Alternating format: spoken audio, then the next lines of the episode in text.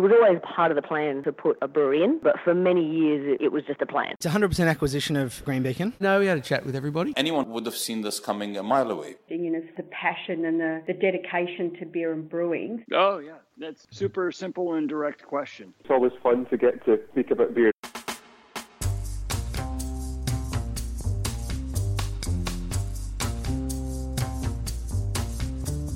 And that's what we're here to do talk about beer. You will no doubt have heard of Moo Brew, uh, Tasmania's biggest independent brewery, founded by David Walsh, creator of Mona, the Museum of Old and New Art in Hobart.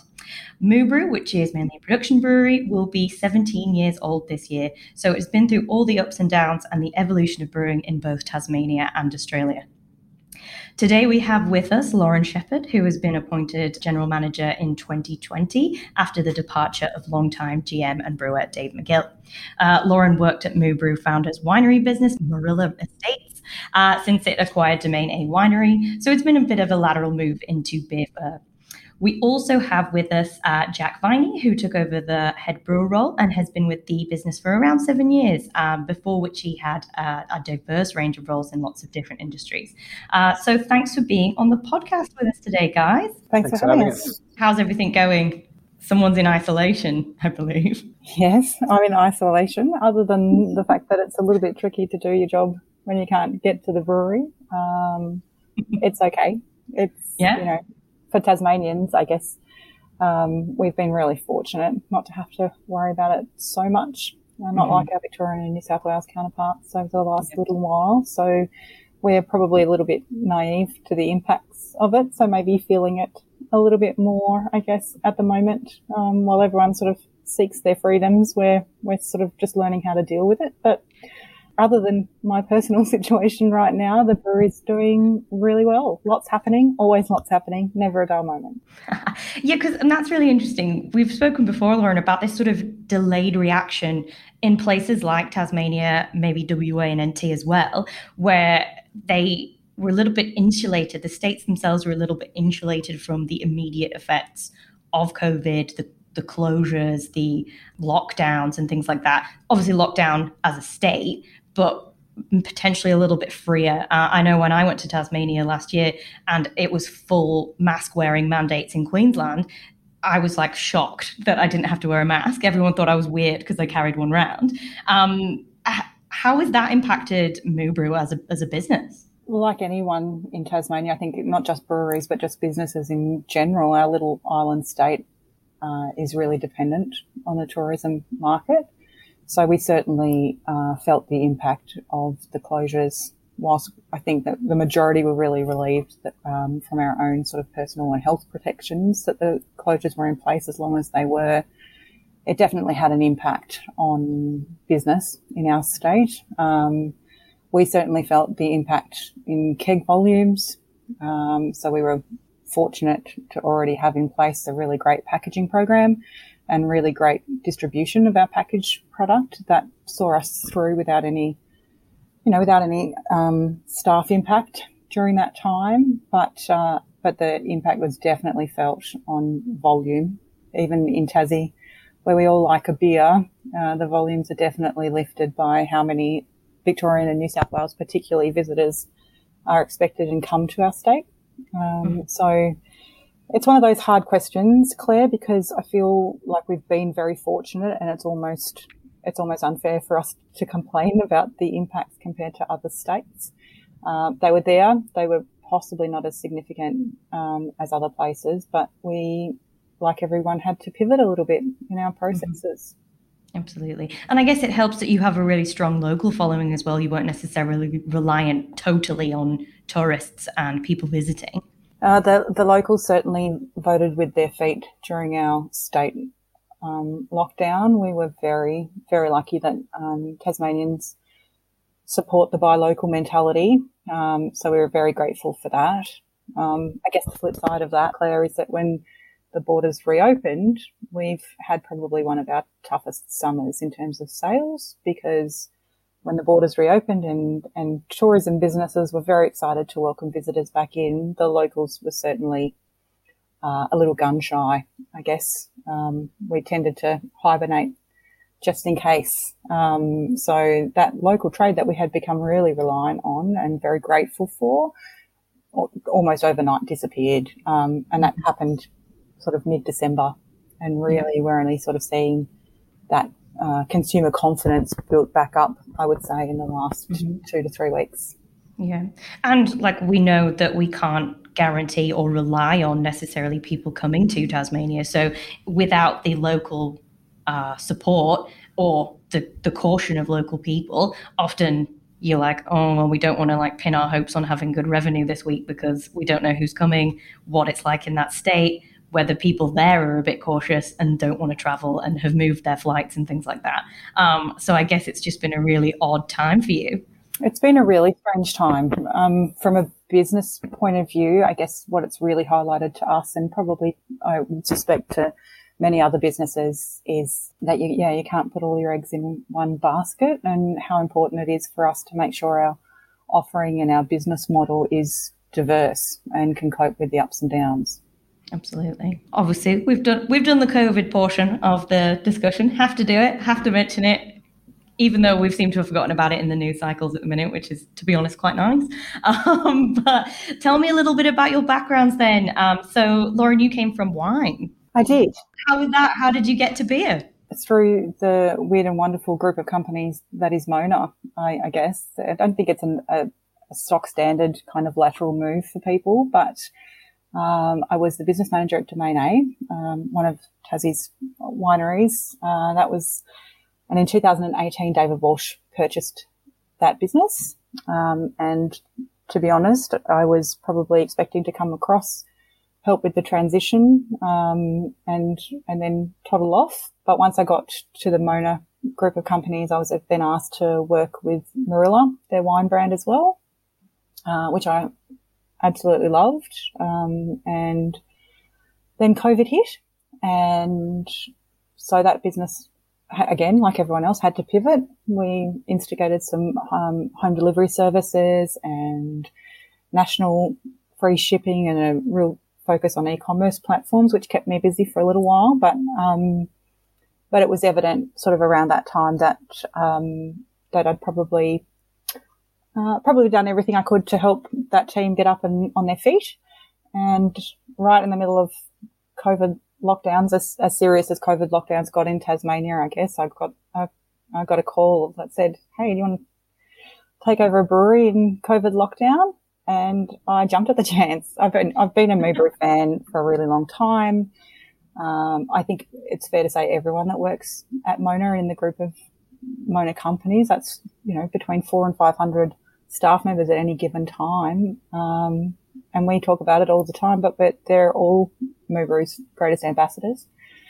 So I, uh, yeah, I jumped at the opportunity, did my normal, I'm a numbers nerd. So I did a, did a fair amount of show me all the numbers and see if I can be of use to the business. Um, and when I was convinced that I could, um, I took the job. It was a lot easier too, going into a general manager's role with a head brewer um, appointed that you knew would have everything under control on the brewery floor.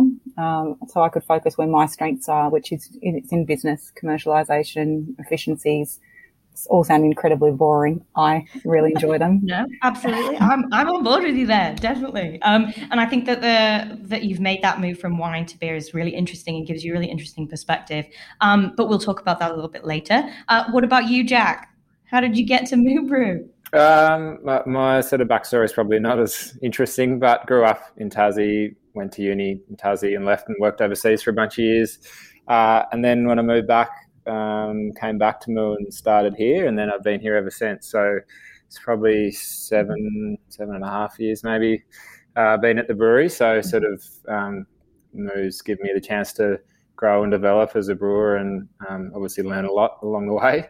Uh, and now currently running the brewery with Rao Muir-Wilson, who's my production manager as well, who's also been here for a similar amount of time. So the R transition was probably a little easier than Lauren's, given that we were both already here with a pretty well established production crew as well, the brewers and packaging team and warehousing and stuff. So definitely made our lives a little easier. You haven't always been a brewer, have you, Jack? You've done a few bits and bobs before that. How did you? Where did you learn to brew? Done a lot of different things over the years. Um, I studied. I did a science law degree at uni, uh, and worked primarily in sort of the environmental uh, science sector, and then um, sort of resources as well. Uh, and then was living in Canada doing a bunch of different resource work and enviro work, and then just skiing in the winter when I had t- downtime. Um, so sort of yeah, always mm-hmm. just jumped around and done a bunch of different things. But uh, professional brewing career started at Moo Brew, so it was uh, definitely a place that feels very normal to me as far as rolling into work every day. Yeah. Oh, that, that's really interesting then. So you basically learned to brew from scratch when you started at Moo Brew. Did was you didn't have to do any qualifications? You just learned from the ground up. I mean, pretty much every brewer is always homebrewed at some point. We always homebrewed through uni and uh, just to supply ourselves with beer, I guess. So brewing in general was not new to me, but definitely commercial brewing, as anyone knows, is a mm-hmm. total different beast to making beer in your basement. Uh, so yeah, definitely had to lean on my science degree a fair bit for some of the uh, brewing side of things, and then I've just since gone through some brewing studies since working at Moo Brew through Siebel's and IBD as well. So um, the brewing industry is oh, a, li- a, little bit unregulated in that sense, but if you want to get some qualifications, they're out there too between Siebel's and IBD are sort of the two yeah. two major ones. But I would, on that note, I will note that the IBA is working really hard uh, to get some TAFE courses up and running. Cert three uh, courses. Mm-hmm. I know they're running them in New South Wales, uh, and Young Henrys and Rich have been uh, big big advocates and had a massive part to play in getting that off the ground. So the industries, the Independent Brewers mm-hmm. Association is definitely looking to try and help the education stream to get qualified uh, or um, well-educated people into the brewery stream. So we're not doing all the hard work once they put their feet on the floor. Mm-hmm. And the University of Tasmania, that they've taken on some fermentation courses, I believe. Is that right? They have, yeah. They're running a fermentation science course. We get a bunch of their students for uh, student placements, which is really cool that we can work with them on that and give the students a bit of an experience about what a commercial brewery is like to work in. Um, they're they're very science overall, sort of science driven, less brewery specific, but they're learning really core foundation principles that mm-hmm. obviously transfer to any kind of fermentation. Uh, business, so it's a really good course that's running uh, in Tassie at the moment, and um, yeah, it's nice to be able to have some of the students come through the brewery as well for some hands-on experience. Yeah, that's really cool. And I think it's awesome as well because there's actually quite a lot of breweries in Tasmania considering the population. I think we worked out that there's around about one brewery for every 22,000 people in Tasmania, which is good odds considering the size of the state. So brewing actually is quite a I won't say dominant, but a, a big industry there. Do you think it's received the support that potentially other industries have? I think it's fair to say in Tasmania, the industry as a whole would feel that we don't necessarily get uh, industry specific support. I don't think it's yet acknowledged um, as an industry worthy of the numbers that you're sort of spouting, Claire. Um, uh, it takes it's going to take a little while, I guess, for them to acknowledge that there's there are that those many, that many breweries per capita, um, and that it deserves acknowledgement as an industry in its own right. Um, interestingly, coming from the wine industry, I guess my, my first kind of touchstone is to compare it to the support that the wine industry receives. And it's fair to say we are in Tassie, probably 10, 10 years behind acknowledging craft brewing in the same way as we acknowledge the um, the support that we give the wine industry. Uh, even you know, licensing is difficult. It's more expensive to license a craft beer cellar door than it is to license a wine cellar door. Just as a like, it's a probably an insignificant example, but the lack of parity is is certainly there. It's not to say that there aren't people receptive to hearing about it, and I believe that there are people in the government that are, um, are starting to be much more receptive. Um, and it's as much on us as an industry to make sure we're continuing to be vocal and demanding being listened to. Absolutely. Yeah, definitely. Um, um because I mean, it, being where you guys are, being in Tasmania, there are some really unique challenges for breweries, obviously, distance being the main one. How does that impact your business? Is it a case of planning everything six months, 10 years in advance? Um, how does that impact? You obviously have to think about the strategy, the logistics, the supply chain a lot more potentially than you might do on the mainland. It's definitely a challenge. Um, I think one advantage our industry has is how close knit all of the breweries are.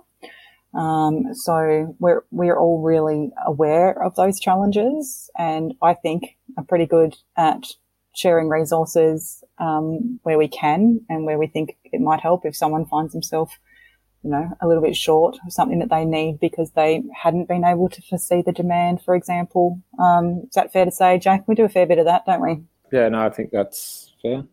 In general, from a production facility, Bass Strait, Bass Strait definitely gives you some headaches from raw materials in and then finished product out again. And because we have grown to a reasonable sized production facility and a lot of our beer goes up uh, to the mainland and particularly up the eastern seaboard, uh, freight cost is obviously a massive um, thing that we have to deal with and is only getting more and more expensive. So for us to be running a production brewery out of Tassie's definitely has its challenges at times. Yeah, the freight issue is a really interesting one. And I know that people, even on the mainland, buying in brew kits, ordering from places like China, they've had to add months and times it by dozens uh, in terms of the price. So, you know, there are obviously some major challenges in freight, and I imagine that's going to impact potentially costs and whether that is passed on to the consumer and things like that. Is do you envision that sort of happening Uh, or continuing to happen in the next couple of years as well? I think it's fair to say that the cost of doing business is going to be a challenge for everybody nationally, but as a percentage of our operating costs, yeah, freight is is probably a higher percentage than those on the mainland in most cases. So it's definitely a consideration. Having said that, it's always cost more to put beer in a, a can in Tasmania than it has anywhere else because of the cost of getting those things here. There's no producers creating you know, creating cans or there's no can suppliers on the island. There's no glass bottle suppliers on the island. It's the same for the wine industry. It's the same for a lot of people in Tasmania. So we've always worked to different margin expectations too. So, um, I think it's about us being um, really smart in how we can lessen the impact on the consumer, uh, because that's where it'll fall down. But also in being really proud and and confident enough to sell that it's worth paying a little bit extra for stuff that comes from Tasmania because it's just better. Love it. now, having said that, uh, obviously, as, as we've mentioned, Brew has made moves further afield on the eastern seaboard. You're part of the Urban House of Brews, which is set to go in, in Sydney. You've got sales reps up there as well. Um, how have you found it moving outside the Tassie bubble? Um, what are the challenges? How different is it from operating in Tasmania?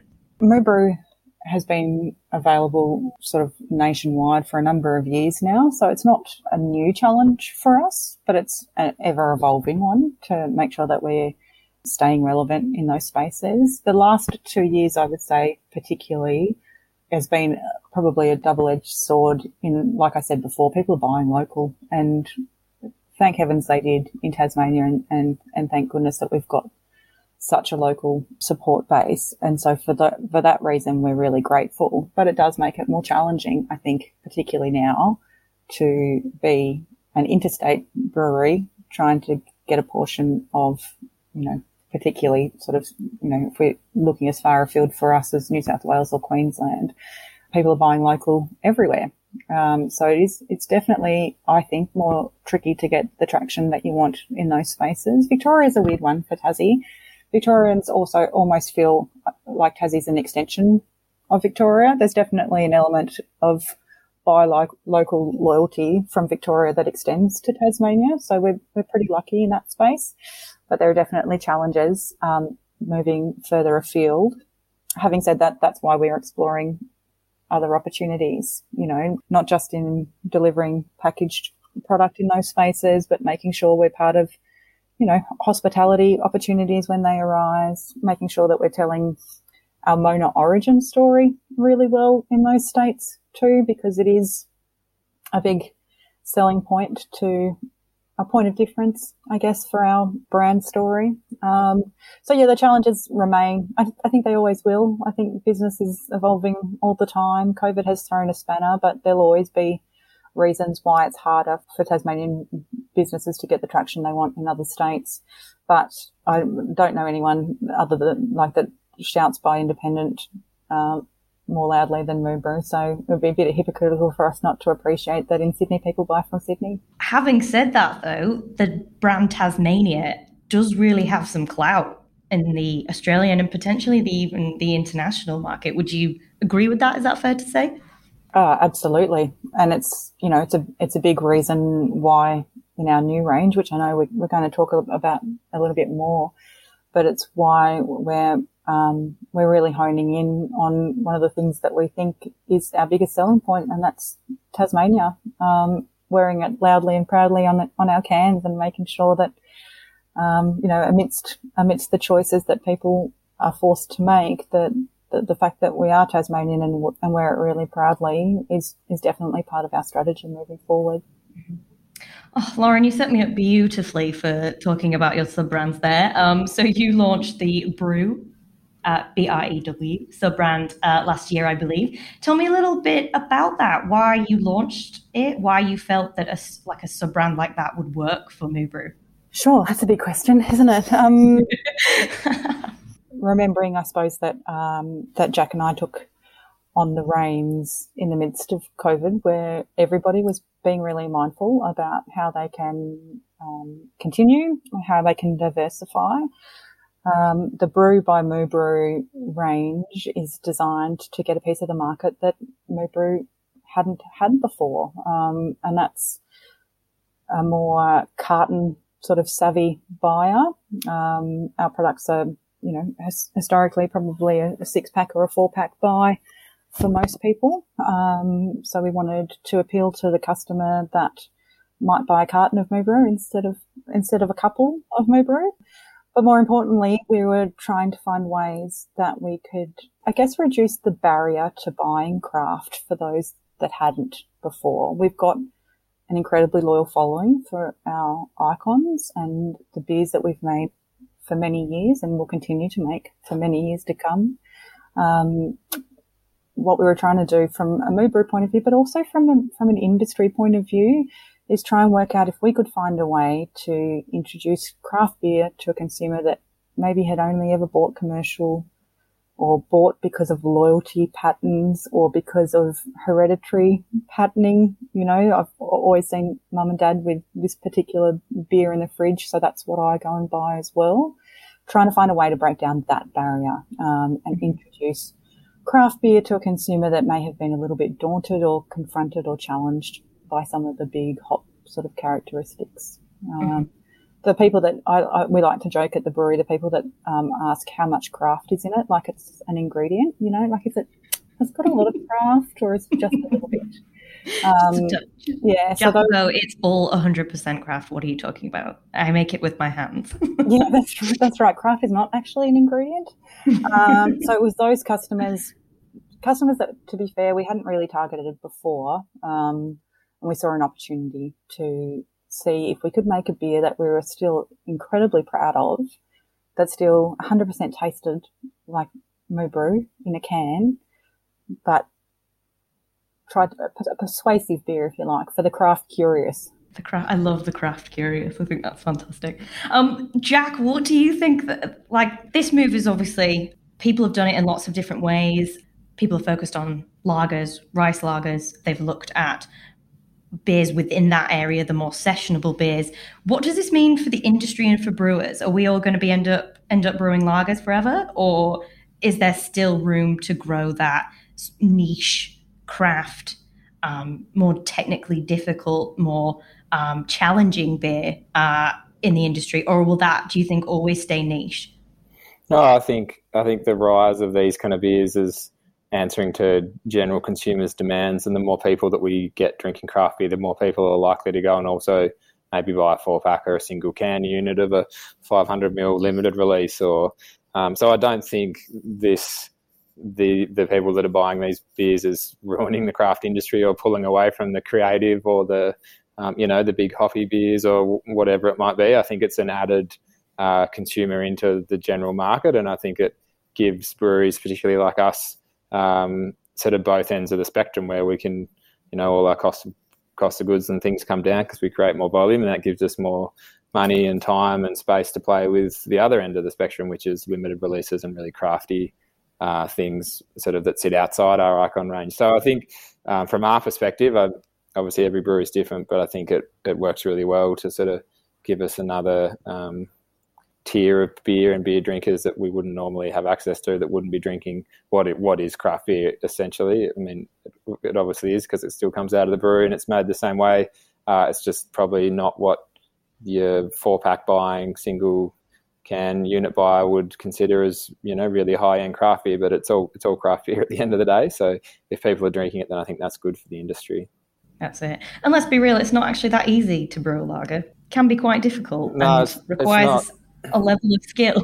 totally not. And I, and I think the rise of the rise of lagers, if you want to say in inverted commas, is a really good thing. Um, whether or not they're Aussie lagers or traditional European pilsners, um, I, I, think it's probably uh, you know a sub style and a style that uh, in the past maybe hasn't had the hype or the um, traction that it's getting now. And if you get people in drinking easygoing, quaffable lagers, and then they transition into drinking pilsners or whatever that might be in, in that lager spectrum, then it's it's good for people that want to keep making those beer styles. So I think it's I think it's a good thing. We're starting to see the proof of that theory too, Claire, just in our anecdotally, but um, you know, with the launch of this range, what we're also seeing is that people are buying from us on our, you know, Moorilla e-commerce or Mona e-commerce platforms. They're buying a case of lager, but they're also buying something alongside it. So these are customers that have never purchased before, but are purchasing now because they're interested in this new range and also buying other Moo Brew products. That's fantastic. And also, I know you say anecdotally, but I bet you've got some data on that as well somewhere as well, Lauren. Um, I have.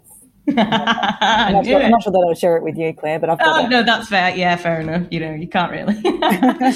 uh, fantastic. I guess that's the question then. You have set up the sub brand. I keep calling it sub brand. We'll call it a sub brand. Um, why do that instead of attaching it to the main Moo Brew brand? I mean, I know it says by Moo Brew. Um, how distant is it, and how distant do you want it to be from the Moo Brew that we know? I don't think it's the motivation. Certainly wasn't to distance it because we weren't proud of it, and I think that's that's a, a careful kind of delineation that you, we need to make. We wouldn't put by Moo Brew on it if we weren't really proud of it. Um, it was as much to um, to really elevate the products that we're the most proud of um, in terms of their heritage, their legacy. Um, it from a branding point of view, it was really important to me that that the beers we call icons are that in the market with their heritage, with the awards that they've won, um, they're very stylized beers as well. We just wanted to really um, make it very clear that all the other things that we do at the moment uh, have different kind of purposes and momentum, and we just didn't want to cloud the airspace around around the icons that have been and always will be. So it gives them actually a little bit of a bit of clear air, I guess, by by keeping it a little bit separate. Also, because it's a you know, we're calling it a sub range. The idea is for it always to be reasonably flexible. Things will be able to go into that range, come out of that range. We can be a more um, agile business in that sense, in that space. Um, whereas changes to changes to the icons would be major considerations, like huge considerations. We've got not only the beer and how recognizable they are, um, but the artwork, uh, the fact that they're produced still in bottles as well as in cans. We've got commitments other than uh, just what's inside the packaging that we need to consider. Um, and we wanted to give ourselves a bit of more freedom to be to be a little bit more playful. Um, but if we're going to do that, the icons become protected. So it's not so much moving, moving the icons out of it. It's making sure that we weren't interrupting their space. Yeah, definitely. And I really like that you've mentioned the artwork, uh, and obviously there's been a huge, a real link between uh, Mona and Moo Brew visually as well as commercially. How do you balance that relationship as you grow and you know maintain Moo Brew as an independent brand, but also like utilize and, and celebrate those links with Mona? Therein lies the great question, doesn't it? It's it's really no, it's really interesting. It's an interesting one, and it's one that um, is at the forefront of our minds all of the time. Um, that it's a fine balance our business has always needed to walk. We're really we're really proud of the fact that we're 17 years old and in the craft beer landscape. That's significant to just be here after 17 years, and we have a following and um, you know, and, and a proud legacy of, of Dave's and OJ's before Dave that we, we're really, um, we're really proud of making sure that we're keeping that momentum rolling. Um, and being recognised in the industry standalone for who and what we do is very important to us. However, uh, there's now a lot of breweries, there's a lot of beer in the market, and it would be remiss of us not to make use of what is, I think, the most interesting origin story for any brewery in Australia. You know, a billionaire goes traveling, sees a bottle, decides he wants to patent it, brings it home, has to fill it, and that's how a brewery is born.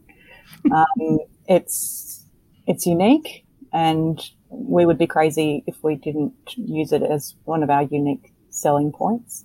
Not to mention the little museum that came after us, I might add. We were here first. Oh, yeah, everyone, make uh, note. Just make note. We were here first. um, but, you know, Mona is synonymous with things that are interesting and ever changing. And it's important for us and our connection to that space that, that we stay true to that, those ethos as well definitely. And I think we've we've obviously talked about that that visual link. Um, how do you keep that with the sub range? Because as you mentioned, you know, uh, it, it, we're sort of aiming for a bit of a wider audience with the um, Brew by Moo Brew. Do you think that the link with Mona is something that those kind of customers would be interested in, or it, does it not really matter to them? It's a bit more general. I think from um, from a visual point of view, again with the with the intent to make it more familiar to a commercial drinker. That was the reason we decided to go with a very pared back minimalist uh, look in this range. Um, having said that, this range has given us the perfect the perfect beers for uh, musical festivals to be at sort of large scale events which speak to our brand story, like like music events. Um, it gives us our cost of goods are lower, it gives us more more scope for sponsorship and partnership in the things that we're really passionate about supporting, which are ultimately linked to our heritage with Mona. So music, art, um, Tasmanian events, this brand gives us so much more scope to play in that space. So whilst the artwork isn't on the can in this particular instance, our brand strategy and this product opens doors in those spaces for us in a different way. Interesting. Okay. And we've touched on the icons range as well. Um, Jack, how's that going? How are you still enjoying brewing them? Do they resonate with consumers still? Does that go up and down? I mean, I think anyone would be lying to if they said the different core range, icon range beers or SKUs don't go up and down depending on what the market wants to drink. I think one of um, our biggest challenges as a production team is always improving uh, icon range beers to get them to where we want to be. It's no point just sitting on your hands and thinking that you're making the best beer in the world because everyone's making great beer across the country at the moment and it's always getting better and better and quality is just going up. So um, that's one thing we've been working really hard on. We've made a bunch of changes and um, worked really hard on a few of the beers in the last few years uh, from a quality perspective. Uh, and I think uh, that really reflects how they've been drinking uh, in in trade in general, uh, and then that, that also reflects on who's buying them and what what pubs want to buy them and how well they get poured through taps and whatnot. So it's sort of um, something that we're definitely really big on, uh, and obviously we're lucky that a bunch of our um, peers of beers that Brew has been brewing from day dot. Um, so obviously things change and um, they get little tweaks along the way, but we've got a pretty good foundation to to work off on that side of things. In terms of tweaks, then, what kind of thing is it? Ingredients wise, is it technique wise? Yeah, I mean, I mean it can be everything from raw materials through to um, just general brewing science. Uh, depends on what you want to do and what the result is you want to get out of it. So um, there's so many different moving parts on a brew day or in fermentation um, schedules uh, that yeah that you can change a lot of things to make small differences uh, and often small changes can have huge impacts. So uh, it depends on sort of what you're after and and what you're doing. And we've sort of sat down. COVID definitely forced our hand a little bit to to make some changes on that side of things. Um, in, incoming goods were a bit harder to get hold of. Things are getting more expensive, uh, and then we we're also really driven to improve our shelf life and quality of beer because things were sitting around a bit longer and all those sort of things. So beer always we always think our beers taste amazing because we drink them the day they come off the the line, but then you travel to Victoria or New South Wales and you drink your beer that's six, seven, eight months old, and it's a totally different experience. So we've been working really hard on quality improvements, uh, and then obviously that with that comes some recipe tweaks and um, general changes. Yeah, but nothing fundamentally huge that requires an announcement. Not from a changing perspective. And when do you announce it? Well, I mean, uh, oh, you don't. If the beer is constantly getting better yeah. and it's still the same beer, I don't think there's any reason to tell everyone you're changing it. Um, if they're happy buying it and they're getting a great drinking experience out of a product that they know and love, then I don't think you need to keep telling them you, you're changing. Uh, the, the, issue comes when you change things so much they're not the same beer, uh, and you know that then you sort of got to look at look at what you want to do and why you're doing it and the yeah. the reasons for that. But we're definitely not in the process of doing that at the moment. Yeah, because just because we've uh, written recently about recipe changes, and obviously there have been some standout um, mess ups uh, with that in uh, the past sort of 10, 20 years. VB, I'm looking at you. Um, but that's not really something that um, happens that often, I don't think. And I think there is always a little bit of that tweaking and that quality control going on in the background that you just, it's not necessary to sort of communicate that with the market. If you're happy, and as you say, if it tastes the same and it's the same experience, then, you know, why, why do we need to? Um, but it is an interesting point for brewers because as we develop as an industry, these beers that we have in our core ranges, they might have to change because of availability of ingredients because of uh, consumer tastes and things like that. So it's always, I guess, important to, to keep that in mind, how you communicate that and, and at what point you do. Um, but yeah, just, just an interesting one from me there. Um, but you've also been doing a fair few limiteds, I believe, Jack. Talk me through, have you got any standout ones that um, I know we um, talked uh, briefly before about the head Yeah, I mean, look, the limited release program's been going for a couple of years now, and it gives us an opportunity to play in a different space again outside of the Icon range and now the Brew range. Um, it's definitely a more creative space. They're smaller batch runs, um, obviously limited in uh, volume, so that gives us a bit more um, capacity to do some different stuff. We're obviously not the coolest and weirdest kids on the block as far as the craft brewing scene goes, but uh, we've definitely got some passionate brewers in the brewery, and people we all enjoy drinking different beers, uh, and it gives us an opportunity to brew some beers that you know we don't brew five days a week, um, every day of the year. So that's been a really uh, interesting project for us from a brewery perspective and a staff enjoyment perspective. We, along with that, like you mentioned, the Hef, we've we've sort of been releasing some of our other beers that have sat in that icon range and don't sit there anymore as sort of seasonal releases. So um, they come in under the limited or the seasonal banner.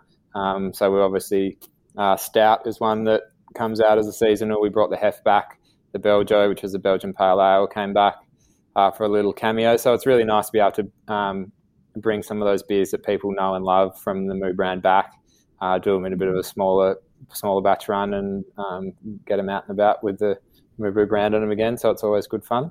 I think from a um, favorite beer perspective, I, I, I, don't think I've got one particular beer that I think is better than the other. They're all different. They're always a little bit um, creative and quirky. So it's not like we're just smashing out hazy after hazy, and I can say, oh, this one was better that one because A, B, C, and D. I think um, we're trying really hard to keep some diverse beer styles in there and sort of keep it interesting, but without going too far on the quirky end of the spectrum. A lot of our drinkers still appreciate the sort of consistency and quality uh, that we want to replicate also in the limited range as well. So we sort of got to keep that in mind as well. And I think it's really interesting from the perspective of production brewery doing limited releases because you don't have necessarily have that one venue where you can test them out or you can um, get feedback from customers necessarily. How does that work for you guys as a production brewery? Uh, obviously, you'll have the Mona venues so you can test them out there. Well, yeah, look, the stakes are pretty high for any. It's terrifying. Large, is, larger is brewery when, that. when you start throwing thousands and thousands of dollars of fruit in the mix, or um, you know, they're big tanks of beer. You can't afford to to get them wrong. Um, they need to be good from the get go. So that is challenging. We don't have a small brewery uh, facility where we can run those sort of pilot size brews through. Um, Lauren, or, or do that's on the shopping list. Or do testing. I did. I built a little hundred liter system, which is essentially just a glorified homebrew system, so we can play around with flavor, uh, flavor differences and colors and all the things that you want to make sure you get right when you run it through the big system. But um, yeah, it's stressful. It's probably brewing different stuff is really enjoy, enjoyable because it's creative and you're thinking outside the box and doing something you don't normally do. But the risk of it not being good is also really high, and you know it, it happens, and you can't be perfect all the time, and we always really strive to get it right. But um, you learn a lot of things along the way, and I think that's one of the most enjoyable things is you know you might not make it 100% how you want it every time but you learn something for next time and that's part of the enjoyment from my perspective from from brewing. And i think that's so important as well because you know for a brewer i imagine brewing the same thing for a number of years kind of over and over again could get a little bit monotonous. So it's always nice to mix it up a little bit and, and do something that might be a bit technically challenging might be a bit um, outside the box uh, in terms of consumer tastes, but you know it's worth doing uh, for that creativity, for that um, consumer interest, because there will be a section of the market that's really interested in trying all of these. Because I know you have a beer club. Is that right? Is that still ongoing? What's happening with that? No, it was launched. That was something that we launched during COVID, and they were like hundred can releases. Um, mm-hmm. Oh just, yes, just for local sort of delivery. Um, but our limited release schedule that we've we sort of grabbed as soon as Jack and I took over the reins and and turned it into something a little bit bigger. Really was born from the we called it the Lone, Lonely Beers Club, um, and it was definitely born from that because what was really evident was while those guys were punching out these limited releases and the locals were going nuts for them, like nuts for Moo being a little bit more imaginative, a little bit, bit more creative. Um, and it was really where it was born from. Something we we hope to build that kind of maybe subs- subscription kind of loyalty to limited releases in the you know in the coming years. Um, amidst all the other projects, Claire, I've got a list as list as long as my arm. God, it's right up there. got to keep yourself busy though, don't you, Lauren? Maybe twice over. well, well, yeah. Um, well, but you I mean you touched on it too. Claire, that we, we are a production facility um, without that sort of advantage of having um, consumers right there to test products on. Um, and that's definitely on our radar as well. We're very lucky to have Mona um, as a great, you know, great sort of showcase of our products. Um, but we're yet to, to really establish um, a Moo customer facing experience. And we would love to see that happen you know, in the near future, a way to engage direct to yeah. consumer. Do you think that's important? Uh, I do. I, I, think it's really important. Um, I think it's important for a lot of reasons. Um, I think obviously in the in the boring Lauren side of things, retail revenue um, versus wholesale revenue is significantly different. Um, and I, I don't think there'd be many breweries around that would survive without retail revenue. Like we've, we've built to a volume that's allowed us to um, be just wholesale production. Um, but, you know, we talk about that beautiful kind of purple patch, you know, sort of, I don't know, 800,000 to a million litres is kind of what you need to be able to punch out comfortably to, to have a sustainable kind of wholesale only business platform. And that's not um, attainable for everybody. So yes, retail revenue is really important, but more so than that, um, and it's a bit like the limiteds. The limiteds are, are fun from a brewing point of view, really important to the business from a retention point of view. Like God knows, employee retention is going to be a focus for everybody, I think, um, post COVID. Um, the great resignation and people deciding they're a bit antsy and they've been through it and they want to change and they want to move. Employee retention has got to be a real focus. So the limiteds give us a little bit of a, I think they're really important for that too, to keep brewers interested and challenged and engaged. Mm-hmm. The other thing we notice because we don't have that face to face contact is that when we do have the odd occasion, you know, if we do get to pour beers at a festival or we do get to even to go to a, a trade show, what a joy it is to see the brewers stand behind a counter, put a beer direct into someone's hand and get the feedback from a customer that we just don't get. Um, it's, it's, um, I sound like a nerd, but it's a really joyful experience to watch them because they do, they, they feed off it. We all do because we get so stuck in our processes and our day to day and what has become, you know, a volume business that, um, I think there's a lot of joy to be had to see that reaction to the product that you put a lot of hard work into firsthand rather than, you know, third party reviews. Yeah, definitely. And it's really interesting about you that you mentioned that it would be nice to potentially in future have that customer facing uh, aspect of Moo Brew because uh, I hear a lot from brewers nowadays that you know the brew pub model is the way forward. Uh, everybody's going for the brew pub, like maybe the suburban one, rather than production first, which it seemed to be maybe at the, definitely at the start of Moo Brew and a lot of others. For example, I spoke to uh, the guys from Kaiju the other week. Obviously, they started out production. Do you think it's even possible to start as a production brewery in if if I decided this year that I wanted to start a production brewery? Is that even possible in today's market? Uh, if you came to me as a friend, Claire, and said, "This is what I'm going to do," I would say, uh, "Mate, you're crazy." Um, Don't do it. But it is possible. I do. I believe it's possible. Yes, I do. Um, with the right amount of investment, with the right amount of passionate people prepared to um, to do the hard yards, to to wait a, a bit of time to see the return on investment that comes from starting a business that way um, yeah, there's certainly models in which it's possible, but there's a difference between possible and really bloody hard. Um, mm-hmm. And I think it's really bloody hard. And if I was going to start something from scratch myself, the, there has to be a retail model element to it straight up, straight out the gate. Yeah. But I guess in some ways our, our sub brand is, is almost you know, I suppose a lot of people see the brew pub model as their, their bill paying element. Like the brew pub grants them that kind of uh, economic freedom to do what they want to do from a production facility um, standing. I guess the, the, same ethos, the first step towards that, I, I guess, is the brew by Moo Brew range for us. Gives us that volume boost and that um, retail turnover to allow mm-hmm. us to expand into different spaces. So we, yeah. we're doing similar things. We're just maybe doing it in reverse to the new guys on the block. That's exactly it. And I've spoken to like numerous um, smaller brew pubs that are launching, have just launched in the past year or so. Um, and a lot of them say, you know, as you've just said, Lauren, the, the margins, the retail margins are what you want. That's what you want in a tap room. You need that kind of money to keep going, especially in this kind of environment now. And that actually selling to bottle shops is purely a brand awareness thing. They, you don't make any money off that, not a substantial amount anyway. Um, so it's really interesting that, yeah, Brew's done it the opposite way and done it so well, or may potentially do it the opposite way. Um, so yeah, that's really cool. And I think it's uh, worked out really well. It's a really strong base to grow from at the very least. I hope so. We've, we've also got the advantage once we do get there of already having a fair amount of brand awareness. Um, so we're, we're lucky once once we once we do go that in that route.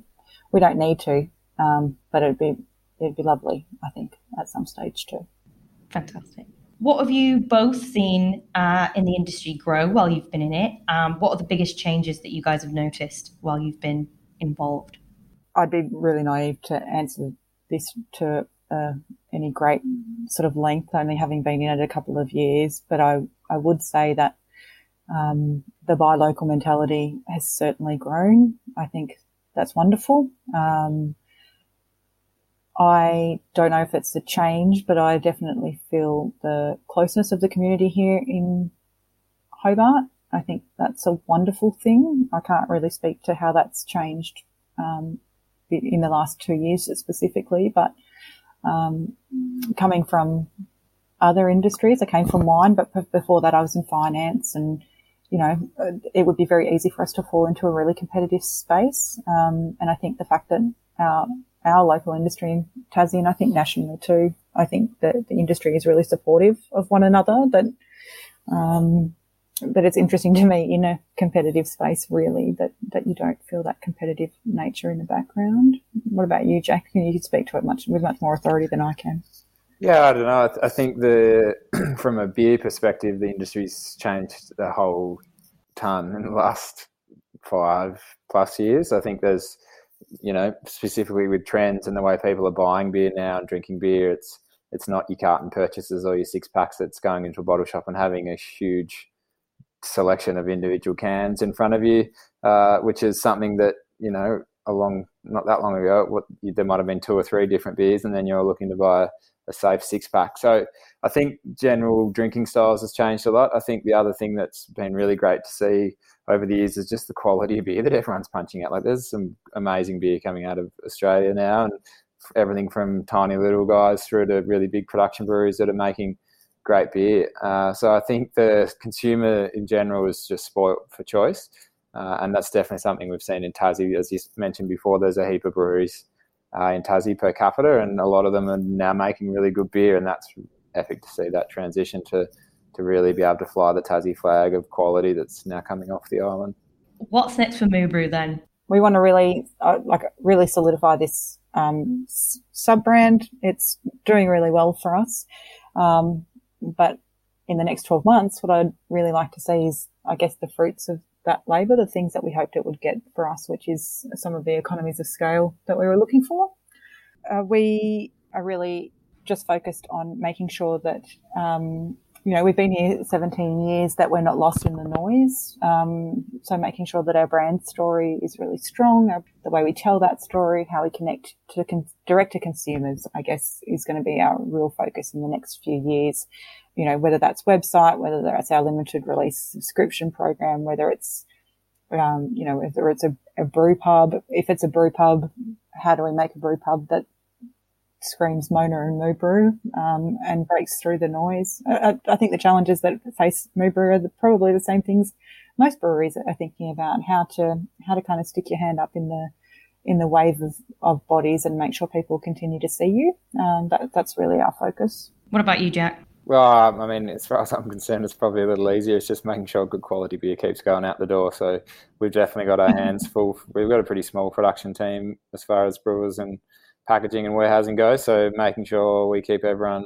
healthy and happy and uh, enjoying doing what they're doing to make sure we can supply the demand that's growing quite rapidly at the moment with, for us, particularly with these new sub brands on board. So we're definitely juggling a few things at once, but um, so far so good, and hopefully I mean, uh, obviously, our hope and what looks like is going to happen is that the industry does sort of get back to some semi-COVID normal, and pubs can keep open, stay open, and everyone keeps having a good time, and we can keep making beer and getting fresh beer to everyone. Fantastic! Oh well, that sounds wonderful. Well, thank you very much, Lauren Sheppard and Jack Viney uh, from Moo Brew for um, popping in for the Beer is a Conversation podcast. Really appreciate you guys coming on uh, and having a chat today. No worries. Thanks, Thanks for having us. us. It was great.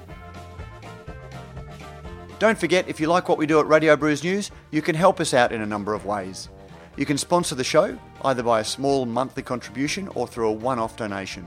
You can find details in the show notes. You can review our podcast on iTunes or your favourite podcasting service. Let us know what you think and help others discover the show. Finally, you can tell us directly what you think by sending an email to producer at brewsnews.com.au. All letters received will receive a Brews News bottle opener. We love hearing your thoughts on the stories we cover because beer is a conversation.